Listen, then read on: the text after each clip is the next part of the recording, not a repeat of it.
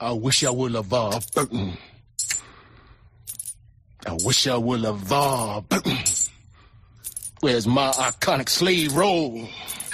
Hey, motherfucker. I wish I would have, uh, f- all y'all! F- all y'all! Warp speed, don't rainbow read me! Ah!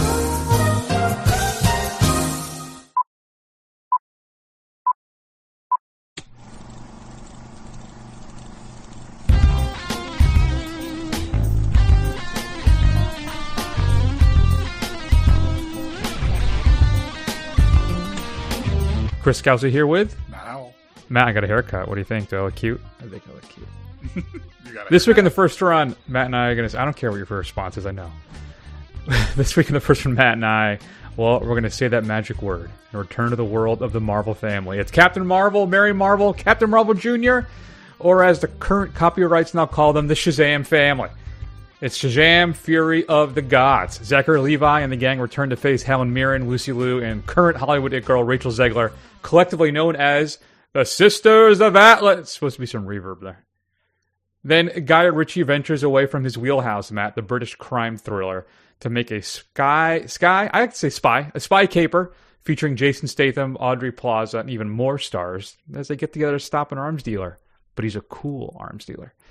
There's a lovingly cultivated rundown of the big releases on physical media, featuring the streaming and straight to DVD picks of the week. And then Matt and I are going to close out the big show by sharing our five favorite DC comic stories that desperately need a big screen adaptation, Matt. So let's get started and Shazam! We are at war. We will annihilate everything. Champions of this realm can do nothing to stop us. You are very menacing. I just want you to know that.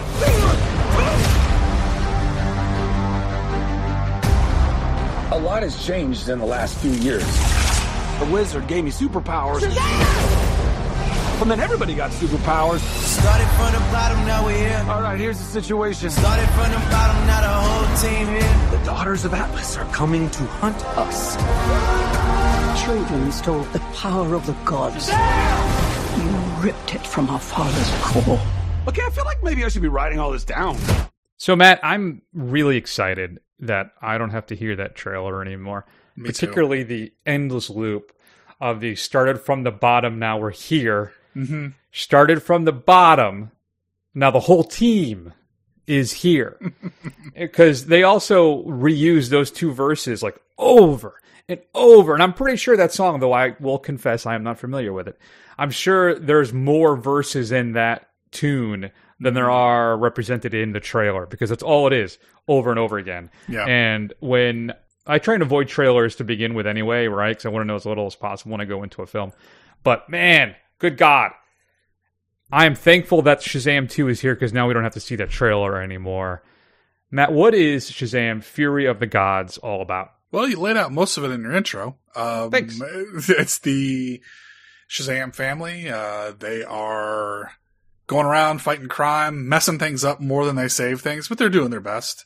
And um, two sisters uh, show up and essentially take the wizard staff that was broken from the first film, reunite it together, and start to get their powers back because they are fallen gods. And the Shazam family has the power of the gods, so they have to take their powers back so they can create a new world for themselves. Concise? Well done, Matt. I'm impressed. Matt, Rachel Zegler says and tweeted out, you know, this is actually a very good movie. Hmm. Is she correct?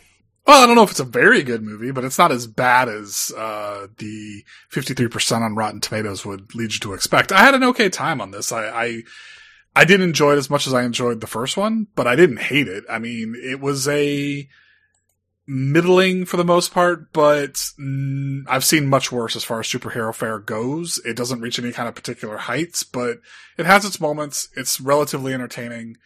I think Rachel may be selling it a little more than she's because she's in it, but otherwise, I think it's fine.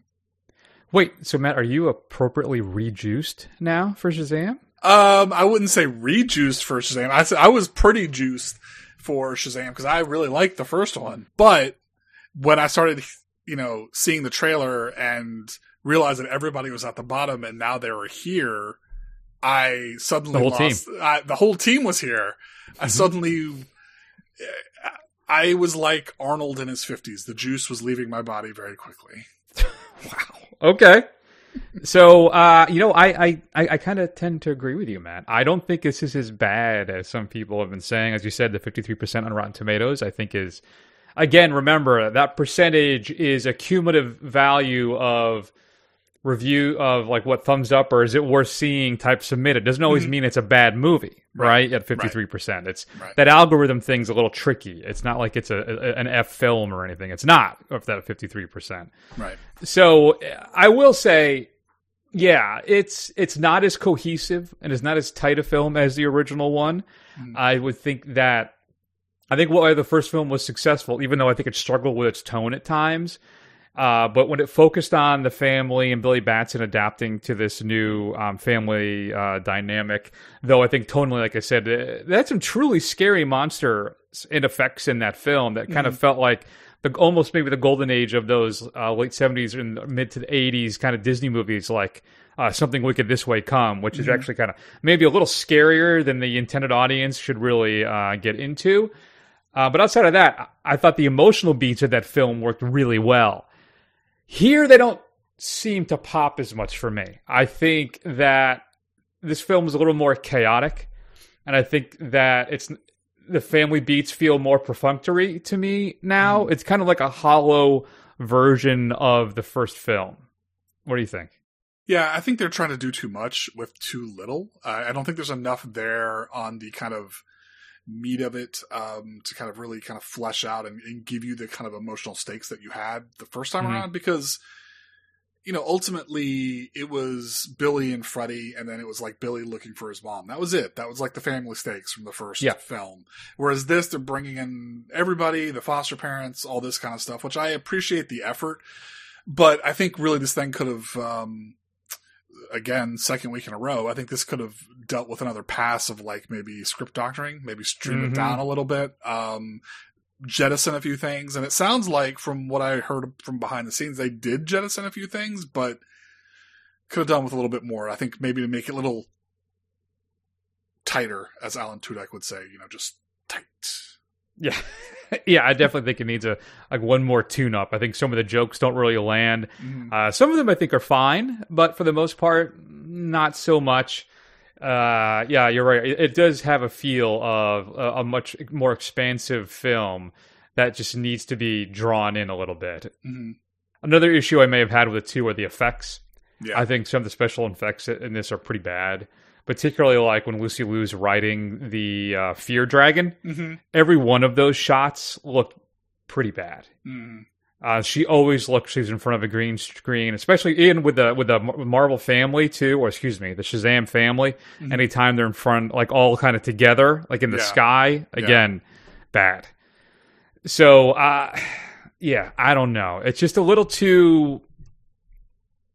Like I said, it's a little too chaotic. It's a little too meandering. There's too much, not too much going on, but it just it feels like it needs to be tightened up a bit, a little bit. That's all. But I still think it's an entertaining film, and I had I hate to say it, one of the better entries in the DC cinematic universe. yeah It's still not as good as Shazam one, and we both gave that film a B plus. Mhm. Uh, I don't think it's as good as that film, but still. And then I have another weird thing, Matt, about it too.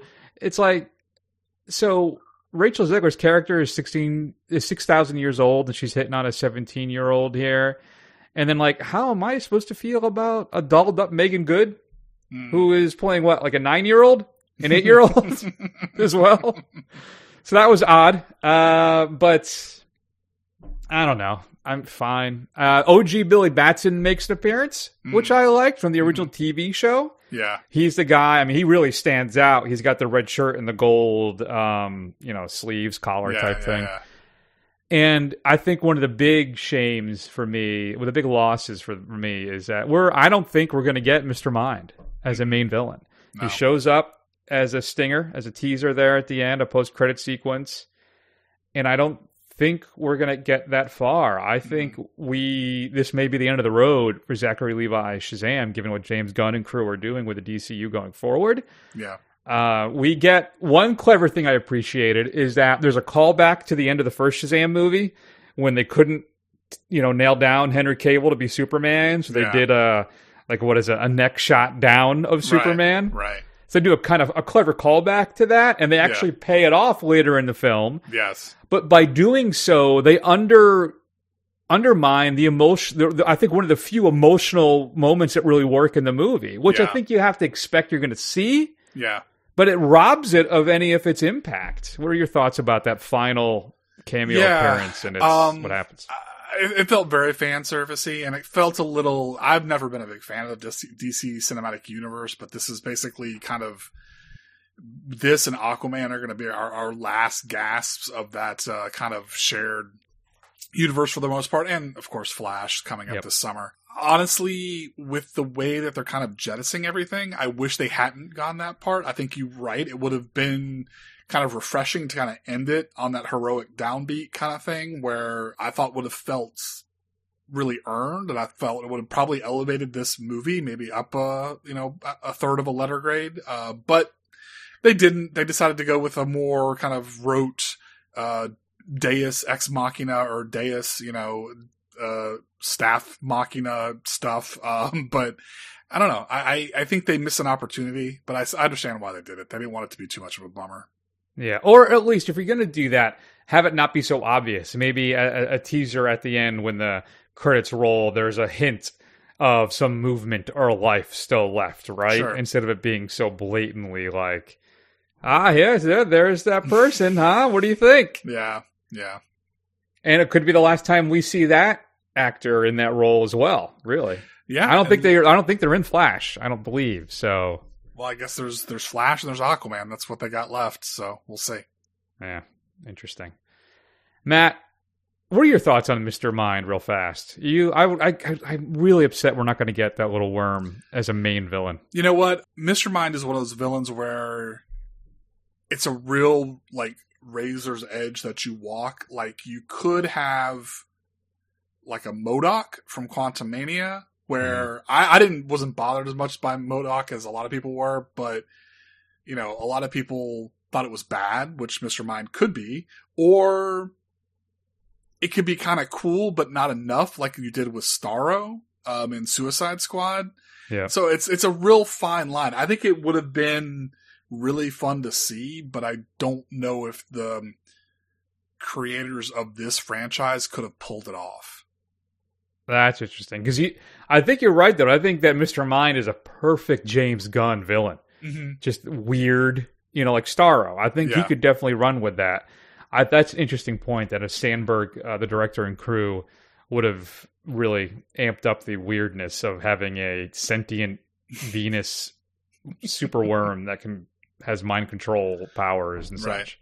You know, he was supposed to be in this. The original I script, I guess, had Mr. Mind and I forget Mark Strong's character's name, but they basically bring the Sisters of Atlas back to have them take away Shazam's powers, and that's that was the original treatment of the script. Oh, that would have what? I think it's, it's the character's name is Doctor Sivana, right? Yeah, um, I, right. why not? Uh, I guess when they got done writing it, it was they just figured it, it. They just said it was too much. It was too overstuffed. Um, so they had to excise something, and they decided to take out Mister Mind with the idea initially that they would have a third one, and they could, you know, bring him back then and make him the focus Yeah. on the third one. Well, we'll see what happens because uh, unfortunately, uh, Fury of the Gods is not performing particularly well. Mm. So uh, it's only been a week, and it's pulled in sixty-five point five million as of the recording of this show.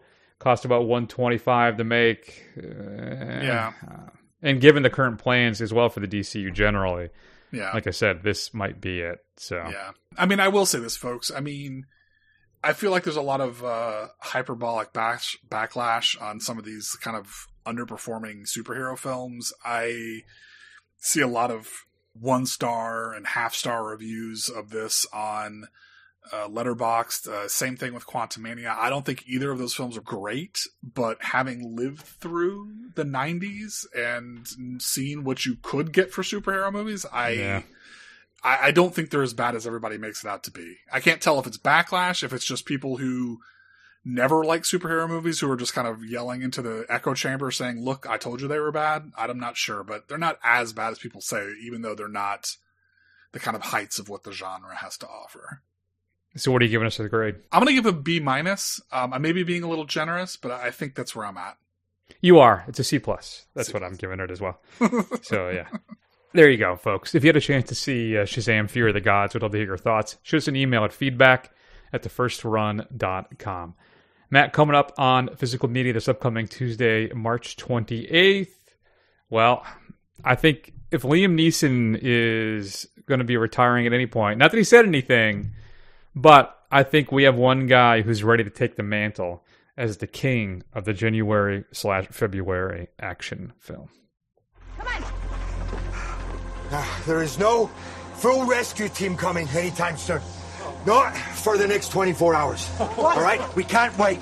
They're going to come at us with everything they've got, and we're not going to survive. Now, Deli and I managed to get the power back up on the plane.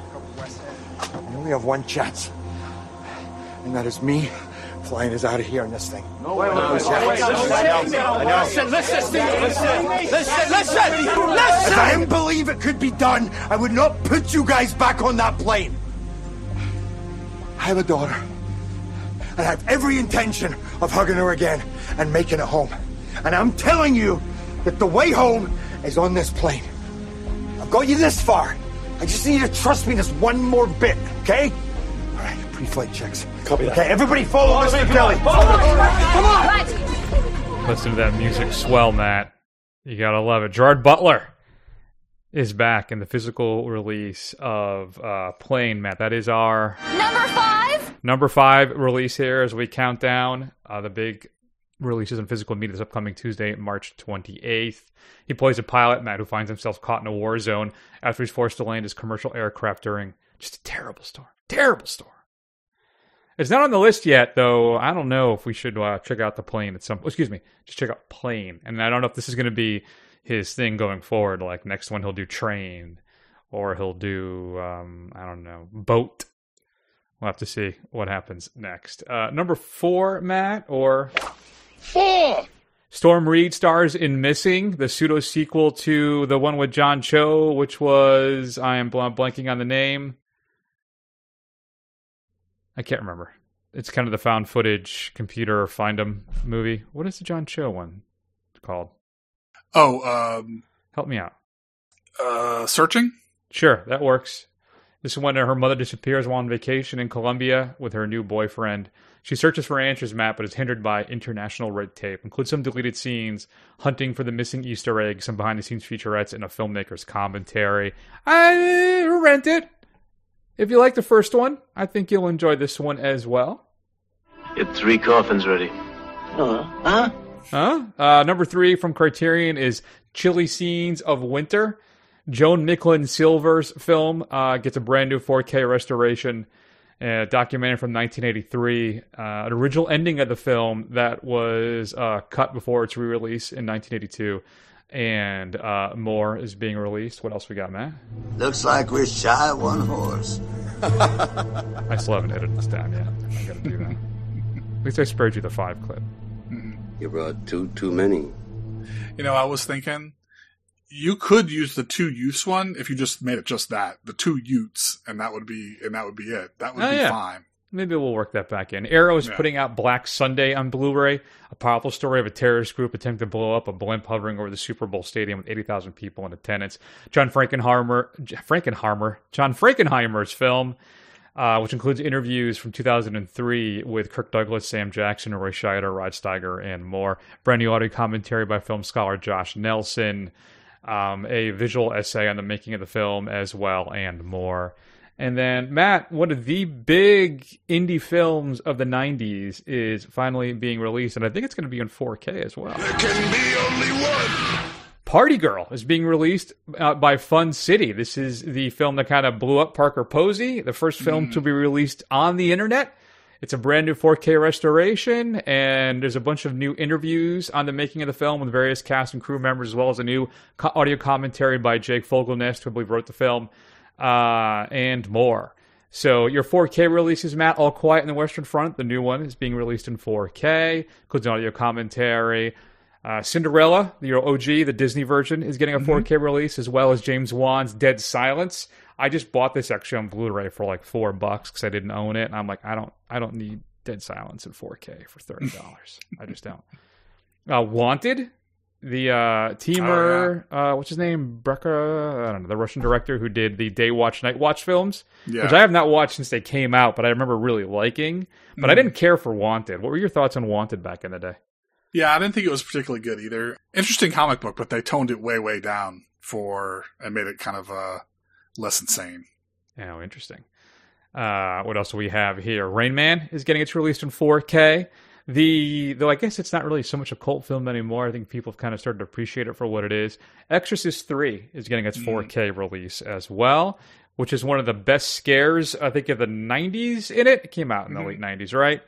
Mm-hmm. Um, and then finally, Matt, though it's sold out, you can't get it. It was an exclusive from the studio, Cauldron Films, as well as Diabolik DVD. My shipment should be coming in the next week or so. I'm very excited. Lucio Fulci's City of the Living Dead, the limited edition, gets a brand new 4K set, as well as a Blu-ray and a soundtrack CD. Some uh, what is it? Some art cards and a whole bunch of other stuff is coming out. One of my favorite Fulci films. Going to get it in 4K. They did announce though there will be a standard edition in 4K as well to be announced in the next month or so. So if you didn't get it, hang tight and don't pay those scalpers. Like there's people on eBay selling this for like 160 bucks already, and mm. it's just it's disgusting. And I hate you all. I have such a disdain for scalpers, Matt. Dear God. And then you're straight to DVD pick of the week. I'm gonna go Kids vs Aliens. All Gary wants, Matt, is to make awesome home movies with his best buds. All his older sister Samantha wants is to hang out with the cool kids. When their parents head out of town one Halloween weekend, Matt, an all-time rager of a teen house party turns into terror when aliens attack, forcing the siblings to band together to survive the night. I'm actually heard this is pretty good. So, uh, what should we be streaming this week? Well, in advance of the big release this weekend, um, maybe a bit of a spoiler for the end of the show, but Senor John Wick is available. Um, you can watch all three of them on Peacock right now. Um, so catch up before we watch uh, Jan the Week 4. I was going to ask you about that. Are you doing a, a Wick watch? I am. I watched the first film this weekend. I'm going to maybe watch part two tonight, Mm-hmm. Uh, maybe tomorrow night. But I got my 4Ks ready, and I'm very excited. I might, but I watched them towards the end of last year, so it wasn't that long ago that I saw them, so maybe not. We'll have to see. All right. I realized too last night that there's no parabellum. Like there's no modifier Oh, yeah. or like additional thing at Jo- Yeah, John Wick yeah. 4. It's just John Wick 4. Right. I anticipated they were going to keep doing that going forward, but and maybe even drop the numbering Yeah. because that's what some of those. Well, that's more of a straight to DVD thing, right? When you want to not realize that you're doing, you know, Sniper 42. you just do Sniper, Right. know, cruising, whatever. Right. Right. All right, there you go. Let's keep going. hey, did you watch New Perry Mason yet? I watched the first episode. I haven't watched the, the second one yet. No, I'm watching uh, Mandalorian season three and uh, Ted Lasso right now. I uh yeah, I watched first episode of Perry Mason. It's pretty good. It's episode two I had not seen. I think episode four, episode three just dropped. What are your thoughts on Ted Lasso season three? I got to tell you, that first episode was okay. Yeah, I didn't think it was great, but you know, I trust them well enough. We'll see where the rest of the season takes me. I'll wait usually like three episodes in before I start making out a judgment on the season. That's usually a good policy. We rewatched the entire season, the first two seasons prior to this. Did you, you Mhm. rewatch as well or no? I didn't know. Fair enough. The missus, uh, Mrs. First Run adores Ted Lasso, so it was uh, a fun little rewatch. Sure. All right, Matt, let's go ahead then. Keep rolling. It's been a few minutes talking about the latest Guy Ritchie joint, Operation Fortune, Rose de Gueule. Did I, is that the French? Great. Thank you. Wonderful. Turns out everyone thinks you're a superstar, Danny. Once they heard you were in town, they came to us. Stop. I don't think I could do this. No, no, no. Danny, Nope. Danny, trust yourself. No need to be nervous. No reason to be nervous. They're only killers. We've all seen you handle killers before, on screen. fundamentally, there's no difference. What do you think an agent does? They act. And no one acts better than you, Danny. The best agents are stars, and the best actors are movie stars. I guess that's sort of true. You're an actor. Act. Act, Matt. Act. Operation Fortune. Rose de Goa. Gur. Gur. Do I have to roll the R? That's a Spanish no, thing, it's right? it's it's no, it's not. It's French. Okay. No, the, the Rue de- rolling of the R's is a Spanish thing. Oh, this the roll. shouldn't Yeah, I mean, yeah, yeah. It's it's Rue de Guerre. it. Rue de Guerre. Yeah. Thank you. I took a Latin and Italian. I never got around to French. Hmm. Matt, Jason Statham plays Orson Fortune. Oh boy. Ah, boy. And uh, Guy Ritchie's latest, he ventures, as we said out in the intro, he ventures out of his, I think, his comfort zone, his wheelhouse, which is the British crime thriller. I think he, I, I, I'm not afraid to say, I think he's a master at that genre. And every now and then he'll go do something a little different. Your Robin Hoods, whatever the case may be, and he tends to kind of stumble. So, how does this entry in his oeuvre, outside of the British crime thriller, more of a spy caper heist film, measure up there? What are your thoughts on Operation Fortune, Ruse de Guerre? Ruse de Gary. Ugh, Chris. So we were kind of debating back and forth what we were going to watch for a second film, and Chris kind of was like, he he wanted to watch this film. He likes Guy Ritchie. He's like, uh, when Guy Ritchie's on, he's an entertaining man. Yes. But the problem with Guy Ritchie is that he's off more than he's on, um, in my humble opinion. Uh, I think really this is.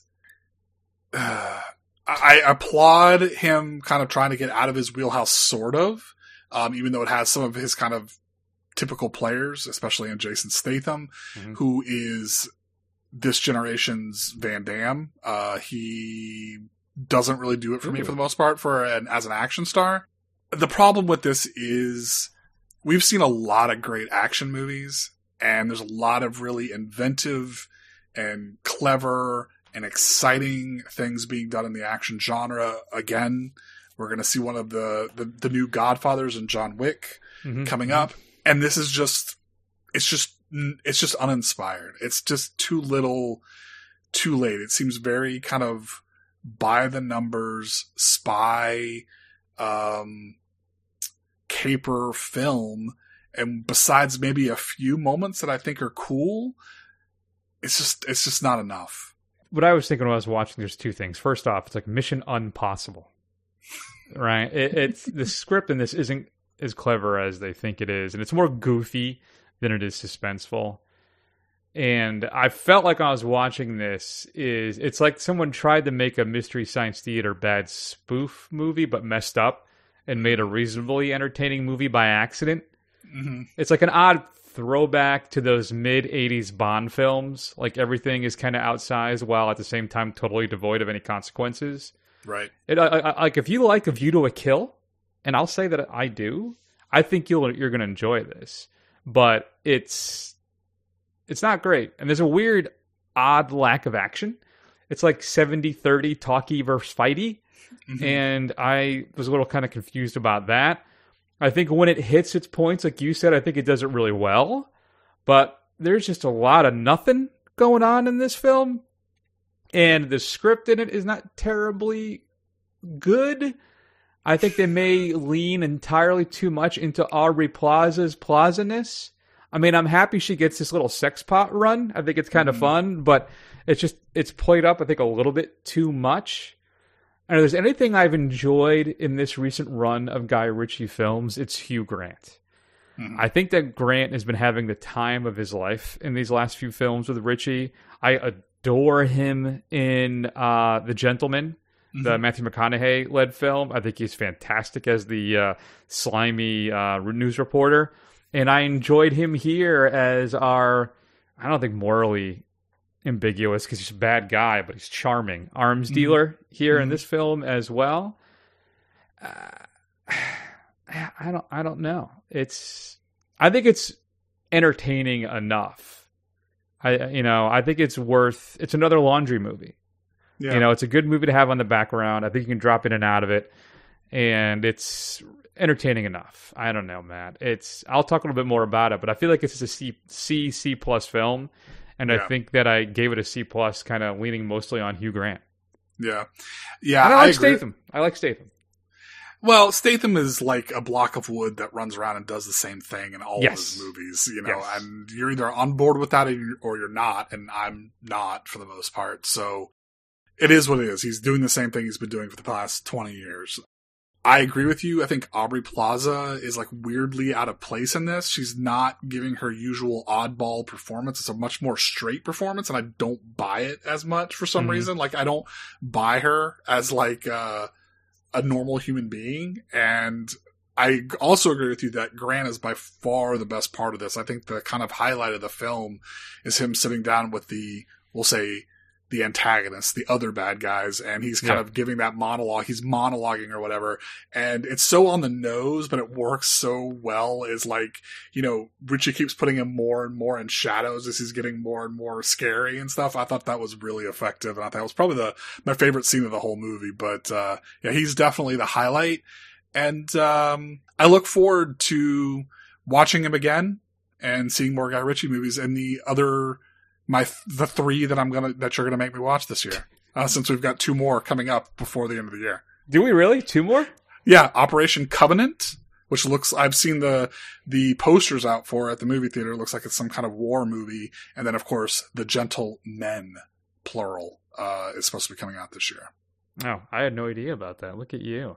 Mhm. Yeah, that scene too, which I agree with you is the highlight of the film. It almost feels like that they that's the first thing that popped in Ritchie's mind and he built the rest of the film like around that one scene. Like how do I get to X? Yeah. Right?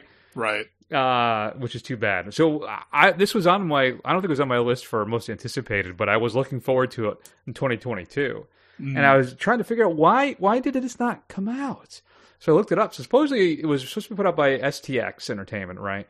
But the bad guy henchmen, supposedly this is true, they're all U- Ukra- Ukrainian. Okay. So given the Russian invasion of the of excuse me of Ukraine, Yeah. that they pulled it because they didn't Right. feel that they would be appropriate to have Ukrainians as bad guys in a movie given the current circumstances. Uh, so Lionsgate bought the U.S. rights and they released it early this year, and I believe Amazon Prime is going to be showing it in the UK uh, next next month. Yeah, it So is coming out. It is coming out on on streaming like uh on the seventh of April in the UK. So there you go. Uh, but another, that does have some nice Ritchie touches. Like there's a couple times where the the sound design leads into the action or into the score of the film as well. Like the guy walking and finger snapping as well later on. Right, this nice little kind of guy touchy, guy Ritchie, I should say, touches. Uh, but overall, it's it's just fine, but mostly forgettable. But I still gave it a C plus because I'm a middle aged white guy. This is kind of right in my wheelhouse. So Well, uh, much like uh, Chris's dismissive uh, phrase at the end of Shazam, I gave it a C, which is the correct grading. Hey, Chris, Chris is giving a little bit too much credit than it deserves. And Yeah, I will point out, I I looked at this. The Gentleman is a TV series, so I only have to watch one more Guy Ritchie movie this year. oh, good for you. I started rewatching that again the other day. I just Mm. had it on in the background. It is so much fun. Yeah, it is a fun movie. and and Yeah. else- Colin Farrell is great in that as well. Mhm. And of course, as I said, you know, uh, our buddy there, uh, Hugh Grant. So Uh, well, and it did the impossible. It had Charlie Hunnam in it. It didn't sink the whole movie for you. I know. right? no kidding. so, and I would say too, if you're choosing between this and that, uh, go watch A Gentleman. I'm, I'm going to be honest with you. That's a much superior film. Uh, I don't know. What are your thoughts? Shoot us an email at feedback at thefirstrun.com. As we said, Operation Fortune is actually still playing in theaters right now, but it will be available to rent or stream, I think, in short order, if it's not already in some places. Matt, let's go ahead and uh, wrap up the show then and share our five favorite DCU graphic novels, stories, whatever the case may be, that we'd love to see adapted into film. The problem is, I think you and I have like the same one, too. I'm just not sure in which order. Mhm. And are, they're also the laziest for, uh, oh, I I should say lazy, but the most obvious, I think, choices in the entire DC canon. Sure. So we can maybe spend a couple minutes on the honorable mentions as well, in case there's anything that may not be as obvious to people. Sure. But um, yeah, this would have been one of mine, Matt. This clip we're about to hear, but they made it into an animated film. So if it was an animated movie, it gets cut from my list. So Dear boss, Gotham has become a den of filth and scum. I am down on whores and I shan't quit ripping them till I do get buckled. Grand work the last job was. I hardly gave the lady no time to squeal. How can they catch me now? I love my work, cutting whores and then degenerates what would defend them. A little light reading, Master Bruce.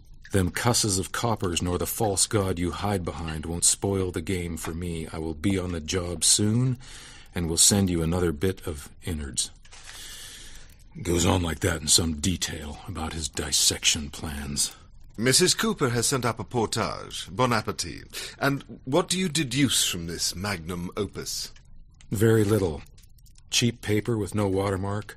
The hand is that of a man with some education disguised to look like a man with none. I'm certain your displays of graphology will duly impress any young ladies you encounter. Women are a distraction from the mission, Alfred. so you said. Yeah, clearly. Over and over and over. So that, of course, is Bruce Greenwood, Matt, as Batman in Gotham by Gaslight. Mm. Uh, one of my favorite of the uh, Batman Elseworld stories, where he basically is set in uh, Whitechapel in old uh, London as he hunts down Jack the Ripper.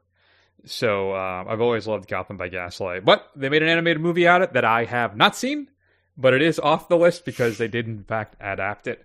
Matt, why don't you go ahead and start us off? What is the fifth favorite DC property you'd love to see adapted? All right, so I would like uh, DC to be a little self little less self serious. My favorite films from the last cycle of their attempt at a, at a, at a shared universe have been Shazam, as we talked about and Aquaman, which both kind of lean into the ridiculousness of it. And they're a little bit more lighthearted. Mm-hmm. I think really what DC could use, we'll see what happens when Blue Beetle comes out later this year. Mm. But I think they could use something with a little more lower stakes, little bit of levity.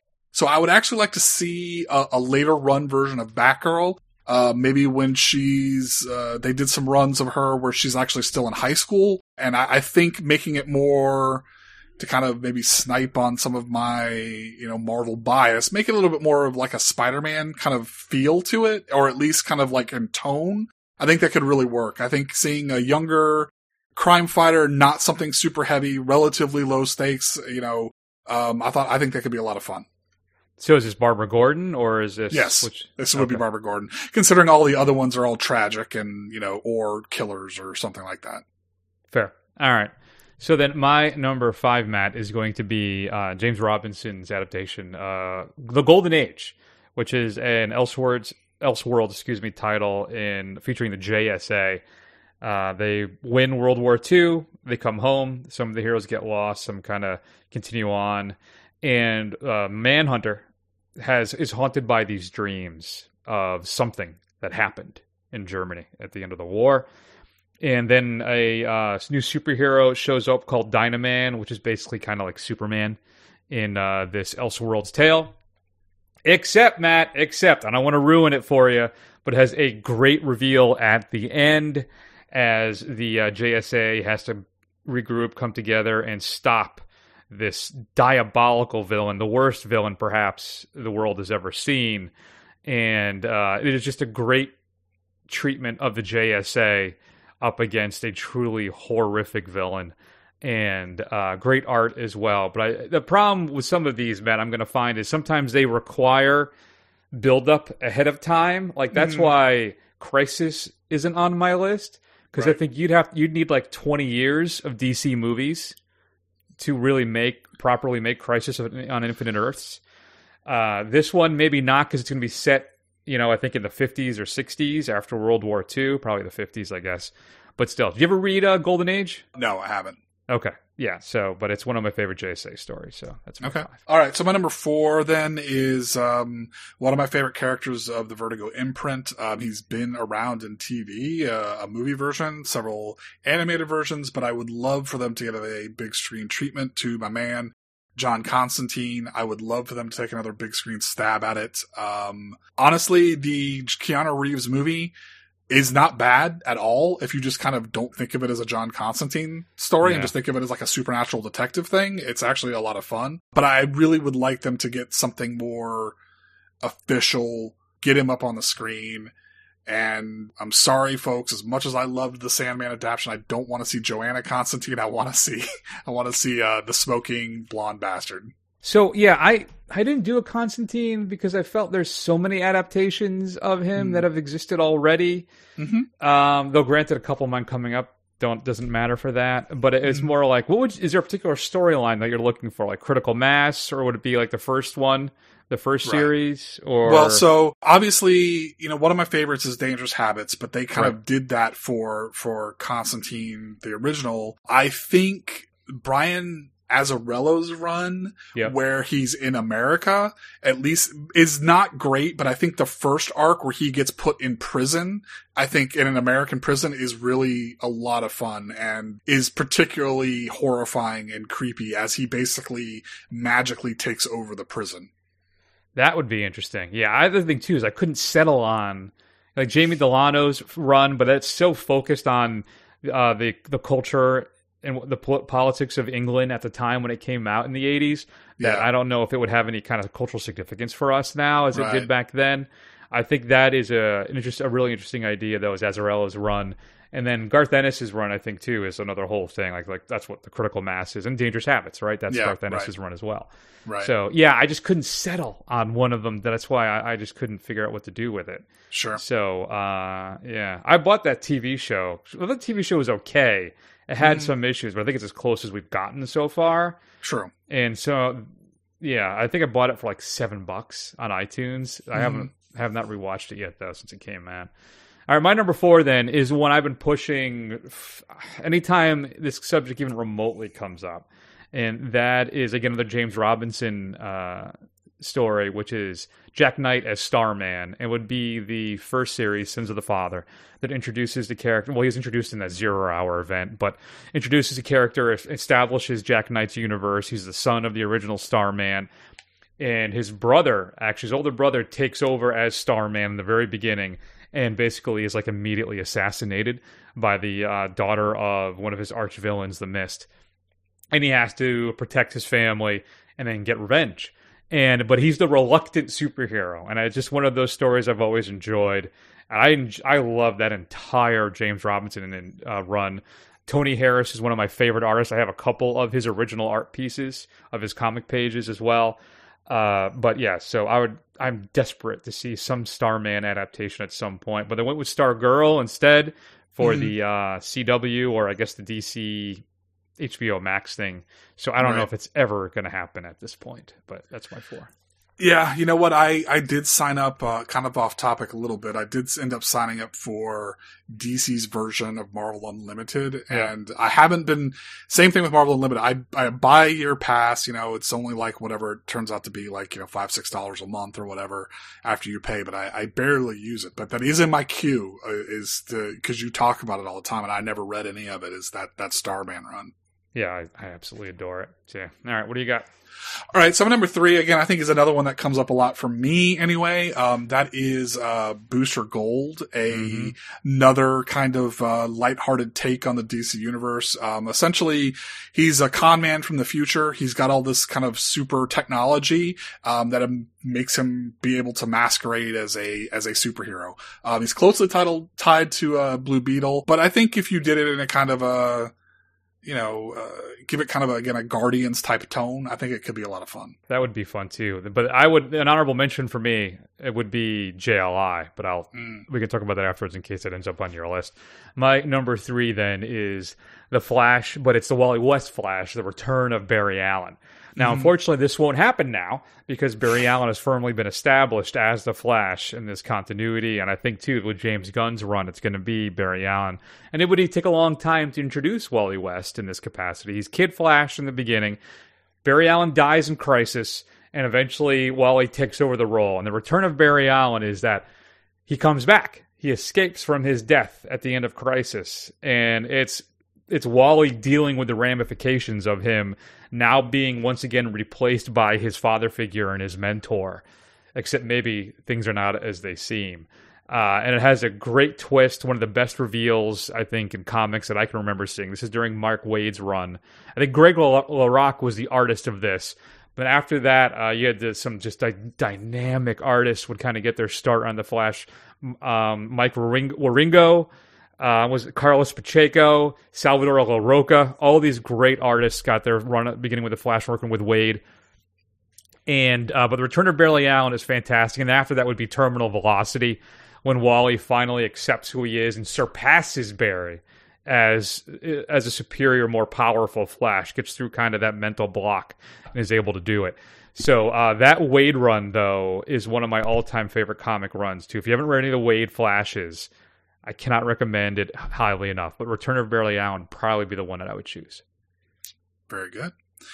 All right, so my number two then is the one of two layups that I guess are appearing on both of our lists. So we'll Mhm. see how they how they they play out. So my number two then is um you know the quintessential superhero comic. I think if you were going to make a kind of series of uh what are the canonized runs, this would have to be up there and would be a first ballot Hall of Famer. That would be Frank Miller's The Dark Knight Returns. Um, Yeah. Pieces of it and the mood of it has been kind of aped and used many times over. Um, but I would love to just kind of see outside of continuity, just do the actual story justice. And I, you know, an old man Batman who's all broken down decides to come back and is basically just shows what a, an obsessive crazy person is, uh, written by what turned out to be an obsessive crazy person. In the beginning where he's coming back and like the newscasters are like, and the cops are like seeing evidence of him and they're just like, you know, in all that kind of like four page thing is just, is some of the best, uh, you know, comic writing that's out there. Yeah, it's Dark Knight Returns is my number two as well. Mm. Uh, you can say there's some opinions, I guess, that say that ruined the character of Batman forever Mhm. after that because it brought it back, or at least introduced for sure the malevolent, avenging, dark, brooding Batman Mhm. that had been gone from the comics. I think since what the impact of the '60s show, and even before that, the '40s and '50s. I mean, you're not going to see Bat-Mite for the most part in the Dark, Dark Knight Returns universe, right? And the, Miller would revisit the character two more times to uh, diminishing returns. That's putting it lightly, I think. Right. But The Dark Knight Returns is one of those legendary uh, comic books that I would love to see adapted, and I think it'll never happen uh, because I think Ben Affleck is done. But I really feel that that would really could be something special if uh, Ben Affleck came back to do Dark Knight Returns. I don't know if Bale is, would be the appropriate role for that for him. I just don't know if he could pull that character off, but Affleck could. Yeah. Yeah, I agree with you. And what's funny is um we've already put to the lie your adaptation thing because there is an animated adaptation of The Dark Knight Returns. So Oh, that's right, there is. In fact, I own it. yeah, uh, so do I. I've never watched it, but I own it. it's pretty good. It's pretty faithful. Yeah. Yeah. Crap, I totally forgot about that. All right. Well, Well- I'll make my number two would be Arkham Asylum then. I don't know. There you go. Very good. Fair enough. All right, well, why don't you give us our ultimate number one, Chris? Well, it's it's Mark Waid and uh, Alex Ross's Kingdom Come, Mm. the uh, future Elseworld story where Superman has abandoned the world. He lives in a fake farm in the Fortress of Solitude, and the uh, young superheroes have kind of taken the place of all the original kind of classic legends, except they're a little more careless, a little more violent, and then there's a catastrophic event that results in the deaths of thousands of people. And Superman is kind of brought back. He kind of feels like I got to come back and kind of calm down because the Spectre shows up, talks to this one lone witness guy, right? This uh, former preacher, this former reverend, and basically tells him the end of the world is coming. Mm. And uh, it's beautifully illustrated, dealing with some adult themes, but it is like, I think, I don't know, is it the greatest thing DC has ever published, Kingdom Come? What do you think? It's up there. I mean, it's certainly on the shortlist conversation for it. Um, I personally would probably say the Sandman run is better for me, but Mhm. Kingdom Come is like a tight thing is a singular story is, Yeah. is, it's, it's really in the conversation. I wouldn't argue with you if that's what you wanted, the position you wanted to take. Yeah, I would probably, I think, unshockingly, probably go with that Starman run as my Mhm. favorite thing they've ever done. But when it comes, as you said, the the the prestige limited event series, Mhm. Think there's like Kingdom Come, there's Crisis, and I think like those are the big two, right? Right. Uh, I know they've done new crises and a bunch of ti a bunch of times. They had Zero Hour, they had Armageddon, they had all you know all this stuff. Final Crisis, uh, the Year One reboots. What did they call it? Was it Year One reboot? Whatever that was, and they redid everything. Uh, New 52? There's that too. Yeah, yeah, yeah. I mean, there's Yeah, yeah. yeah, but yeah, Kingdom Come is when it comes to just scope, epic scope. It's Crisis and Kingdom Come, I think, really, Mhm. and uh, just I think just the sheer. Yeah, I don't know, man. I, Kingdom Come is, I think, is the number one adaptation you'd want to see. Any honorable mentions for you? So even though we've gotten both of these uh, in in animated form, I think it'd be cool to see it live action. Uh, Red Sun, which is Mhm. an Elseworld story, whereas what if uh, Superman had landed in the USSR? What would the world look like then? And uh, Injustice, um, it's kind of like uh, another one of these Superman goes crazy, and it's uh, essentially the Joker kills Lois Lane, and he loses his mind and basically blames Batman for not taking care of the Joker earlier on, and they basically have a a clash between the superheroes who agree with Superman and the ones who agree with Batman. And then one of the weird new 52s, Dial H for Hero, um, had a very small run, but it was a lot of fun where basically this guy had a, a magic phone booth. And if he called a number, it would give him a different superpower every time he did it. It was way, way out there and weird. And then, um, one of their weird new Batman runs, um, which was stupid, but they had a version, an Elseworlds one called the Batman Who Laughs, where basically the Joker essentially breaks the Batman, and he Batman kills the Joker and like takes his place, and it's like a combination Batman Joker. I don't like that. Is it good? It's it's uh it's disturbing is really what it is. It's really just how out there it is. Interesting. All right. Uh, I had uh, Darwyn Cooke's uh, The New Frontier, which is kind of an updated alternate take on the uh, 1950s stuff, a lot of JSA stuff, but this is what includes Superman and Batman and all that stuff, and a wonderful retro design in regards to the illustration. Well, that was Cooke's whole thing. That's his his, his work. Uh, Dan Jolley and Tony Harris did JSA The Liberty Files, which is an Elseworlds title of basically Batman and Superman, and I guess really Batman, Sandman, and I'm trying, I'm blanking on who the other hero was, but it's a basically a World War II spy thriller, which was a lot of fun. Uh, Superman, whatever happened to the Man of Tomorrow, and for the Man Who Has Everything, two classic Superman stories. I think one of them has been adapted though into an animated one film or special. Uh, we talked about Batman: Arkham Asylum. At least I mentioned it. Green Lantern Rebirth. I'd like to see the Spectre at some point. If it's um, not the co- uh, adaptation of Ostrander's Crime and Punishment, there's the Gla- the Green Lantern one where Hal Jordan gets redemption for wiping out Coast City as Parallax. Yeah. Uh, he comes back as the Spectre, which was an interesting take on the character I enjoyed. Uh, Batman the Cult, where he goes up against the cult leader. Um, Was that written? Uh, who wrote that? Was it Denny O'Neil that wrote that? I know it was illustrated by Bernie Wrightson. And then um, we talked about oh, Batman Night of the Beast would be about a nice 2023 update where Batman goes up against a Russian assassin, which is uh, pretty fun, and he ends up cutting the guy's hand off, and then I think locks him in a like a room in a an underground in a in the sewers and just leaves him there to die, which is Okay, Batman. yeah, I don't.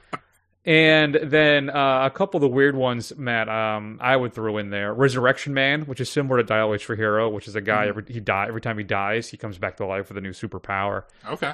Uh, Justice League International for something fun, where the, of course we've already used Maxwell Lord, but basically the uh, the incorporation of the Justice League. But this is the J.M. DeMatteis run with Kevin Maguire and Keith Giffen. That was one of my favorites as a kid. Just hilarious, funny take off the Justice League.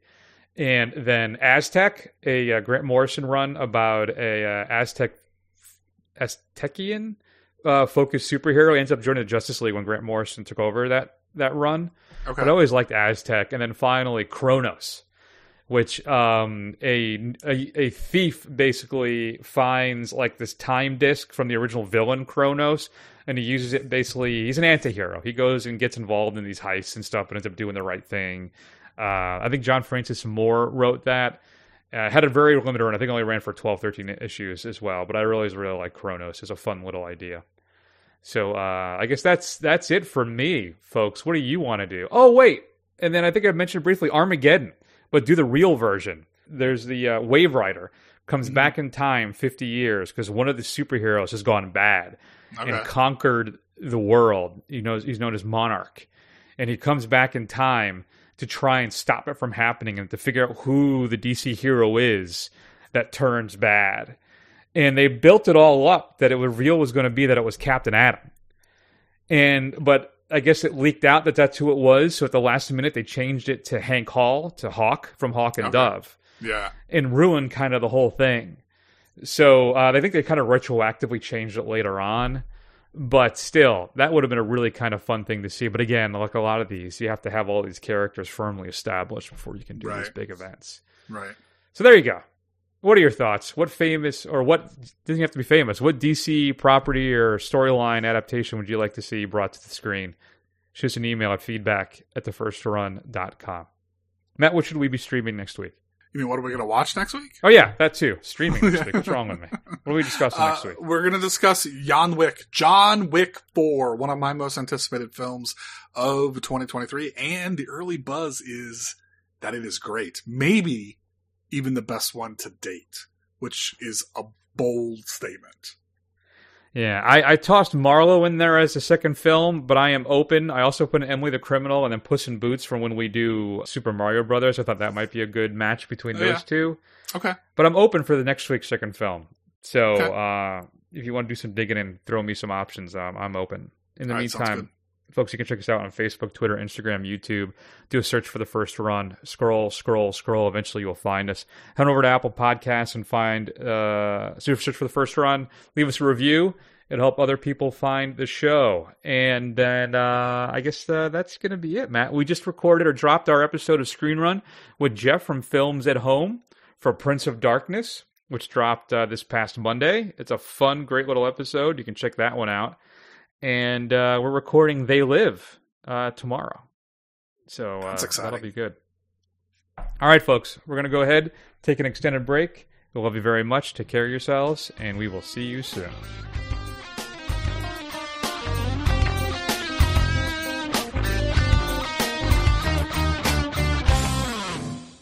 You were just randomly putting that book on the shelf. Is that it?